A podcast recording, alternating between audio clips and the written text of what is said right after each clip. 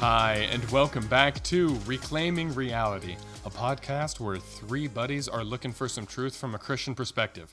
My name is Ben, and today is going to be a solo talk from me. And this is actually part two of a series that I am doing on identity. Now, if you did not hear part one, highly recommend you go listen to that as it's kind of the foundation for what I'm going to be talking about today. So, last time I just in case you missed it, I talked about the free market versus Marxism. And it was definitely kind of a weird place to start in a discussion on identity. We did a brief overview over kind of what identity is, or at least what our culture perceives it to be. And then we jumped right into the free market and Marxism. And very briefly, what we learned is the free market has a different view on money than Marxism did. So the free market viewed money as social value added, whereas Marxism viewed money as oppression. It viewed the amount of money someone had as how much they have oppressed certain groups. So, today we are going to talk about neo Marxism, which is the new Marxism. So, in order to understand what we believe today, we have to go back and understand its roots, right? So, now that we've understood a little bit about what Marx believed, we can see how his ideas have, some would say, evolved, some would say have been perverted, some would say have just continued to neo Marxism. So, before I dive too, too deeply, I want to give I think the best introduction that I could find on this, and that is the rap movie Eight Mile. Yeah, I know, I know. Bear with me, okay? If you haven't seen the movie Eight Mile because you are homeschooled or a grew up in a tiny Christian household like I did, um, here's what happens. The whole movie is it's Eminem. He he's the he's the lead actor, and the whole movie is building up to Eminem rap battling this guy named Papa Doc. Okay. So the whole movie builds up to that moment. And eventually they are in the club. They are in the final battle. There's hundreds of people. It's a packed house, and the rap battle is going down. And Eminem gets the mic first. Okay. Now it's important to note probably 80 ish, I'd say, maybe 90% of the crowd is black. Eminem obviously is white. Papa Doc is black. Eminem is white. And he grabs the microphone and basically says, Hey, everybody who's from around here, put your hands up. And everyone in the crowd, including Eminem, puts their hands up and they start vibing with him. And everyone starts rocking back and forth. And he starts saying something along the lines of, Now, while he stands tough, please notice that this man, points at Papa Doc, does not have his hands up. And then he goes into what Eminem has been through in his life. He's, or at least the character that he's portraying in the movie. He goes into how hard it's been, into how he's a piece of white trash, and he basically just disses himself. But then he starts explaining, but your name is actually Clarence, and you've invented this fun name for yourself, and you went to a private school, and you actually have these, uh, your family even is really close and really tight, and none of ours are. You are not one of us, buddy and the crowd loves it and of course Eminem wins the battle, right? And what's so so cool about this idea is Eminem is saying, "Hey man, what makes us a group, what makes the people that are in this club a unit, the things that tie us together are higher than race." There's actually a very deep message being promulgated by that. He's saying just because you guys have the same color of skin doesn't mean that you are part of the same group as much as we are. He's saying that there are things that are that tie people together that are deeper than race, that are deeper than socioeconomic status, that are deeper than the things we've been through even. He just digs into that. And the result, of course, is Papa Doc doesn't even try to rap battle because he has been so thoroughly debunked, right? So, this is actually a perfect way to study neo Marxism. So, what neo Marxism says neo Marxism took the original idea of Marxism, which said money is oppression, right? So, oppressors have oppressed a, um, the down group, which would be the bourgeoisie, oppressed the proletariat. And they did that by economic means. So, really, it was a power dynamic, right? So, he's saying the bourgeoisie had the money, which equals power, money equals power. They had the power, and they used that power to oppress the group without the money or without the power. Now, we have, I say we, our culture has taken that idea and basically just taken the money out of the equation. And now it basically says anyone with power has oppressed someone without power. Any member of a group that is successful got successful just because they oppressed somebody who was not successful. And this is so incredibly important to understand because Marx made the idea only about money. And now we have removed the money from the equation, and people call it progress, call it furthering his ideas, call it perverting his ideas, whatever you want. This is what it is now. It says those with power have oppressed those without power. So, what does that look like? Uh, every white person is a member of an oppressor class, and every black person is a member of an oppressed class. Every cisgendered person is the member of an of an oppressor class. Every trans person is the oppressed class. You can do it with straight and gay. You can do it with certain religions like um, Islam. You can do it with gender, of course.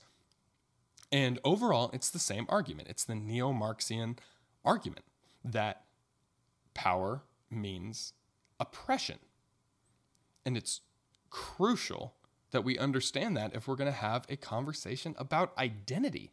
Because if we want to understand how our view of ourself has developed, because like I said in the last episode, the first 3 episodes of this four-part series are going to be exploring what her what our culture has given us to understand the idea of race. And if we want to understand that, we have to know what the culture has taught us because of course it has seeped in.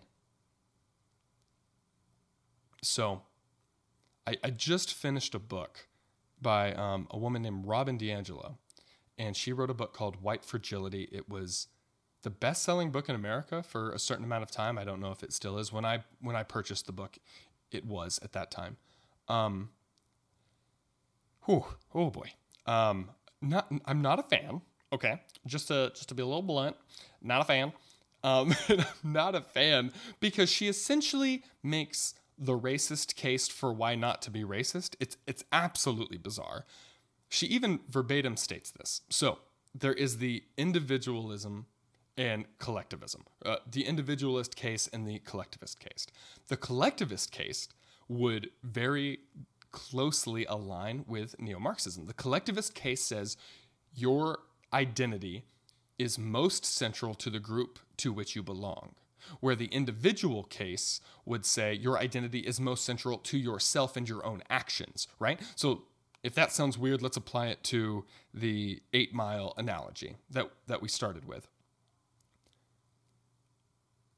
Eminem was spitting fire from an individualist point. He was saying, hey, what makes me part of a group is my actions and my choices and my decisions and my experiences and the things that I've been through. Those are what make me part of a group, right? What makes me part of a group isn't the color of my skin. It isn't this oppression game that we just talked about. It's the things that I have done and been a part of. And the collectivist case would actually flip that on its head and say, no, no, no, no. You are more a part of a group than you are an individual. And I, I think this is just absolutely atrocious. The most disgusting example of this in the book was a, a white mother was feeling guilty because she had taught her white child to see his black friends the same as his white friends. Dead serious. That is in the book. And she was feeling terrible about that. And DiAngelo's point is basically no, you need to acknowledge that race and treat them as if they are part of that group. And it's like, oh my gosh. And no, this is not colorblind ideology. This is not saying, I don't even know what race they are. It's just, I, I just don't see color. It's not that. That's ignorant and that is absolutely silly. Of course you do.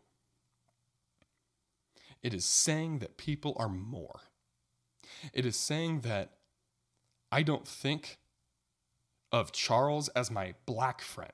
I think of him as my friend who is black. I don't think of Nick as my white friend. I think of him as my friend who is white. What matters a lot more to me is their individual choices, their individual character, their individual path through life. That's the thing that matters to me. And I think that's the thing that should matter to you. Why? Because that's the racist argument that Robin DiAngelo makes, the collectivist argument, the argument that you can prejudge someone based on the color of their skin, the argument that you cannot surmount, you cannot rise above the group to which you belong. That is the racist argument. The racist looks at the black person and says, hey, they are black and therefore they are a member of the black group more than they are an individual. The non racist, I, I, can't even say anti racist anymore because that's become politically charged rhetoric. The non racist position is to say, hey man, I know what the color of your skin is, but I'm going to treat you as an individual person. That is why individualism built the West. No, we were not always perfect. Oh my gosh, we were not always perfect. But enshrined in the Constitution, what does it say? All men were created equal. We never we did not always live up to that. We did not achieve that high bar, but we literally wrote it into law. All men are created equal. And as a Christian, that is a deeply biblical idea. So this idea is actually snowballed even further into the phrase you've probably heard a lot called identity politics. And what identity politics did is once neo Marxism arose, once people started realizing, or not, I wouldn't even say realizing, once people started looking at individuals as more part of groups that are oppressed or oppressors, someone went, okay, but what about the black man and the white woman? Who's more oppressed? How do we how do we quantify that? What about the black trans man? Is he more oppressed than the female disabled woman or female disabled woman?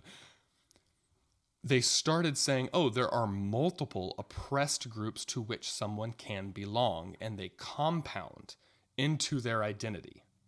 And that is um, what's commonly known as identity politics or critical theory.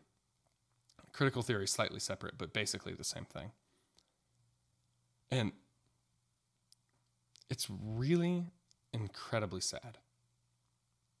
It's really incredibly sad because our culture thinks that you can be defined by the color of your skin nowadays. It's really sad because the culture thinks that you can be defined by your disabilities or your sexual orientation or your gender. And like I said at the beginning, we're three buddies looking for truth from a Christian perspective. And my final video is going to be on what Jesus has to say about this, but I would explode if I didn't just give you a little piece of it because you have to know that you're more than that. If you're listening to me, you have to know that you are more than the color of your skin. You have to know that you are more than the oppressed groups to which you belong. You are an individual. You are created. You are loved. You are amazing. And God put you on this earth for a reason. And to abandon such a high, beautiful identity for something as simple as the color of your skin is to devalue who you are as a person. You are so much more, but you are not less. And I can't wait to get more into that topic. This is super broad. This is major overview stuff. But I'm so happy you are listening right now because it is absolutely crucial given where our culture is right now. Again, we are reclaiming reality. My name is Ben. We're three buddies looking for some truth. Thank you for listening. You can shoot us an email if you have any questions or want to talk to us at reclaimingrealitypodcast at gmail.com. I hope you have an awesome day or night or whenever you're listening to this. See ya.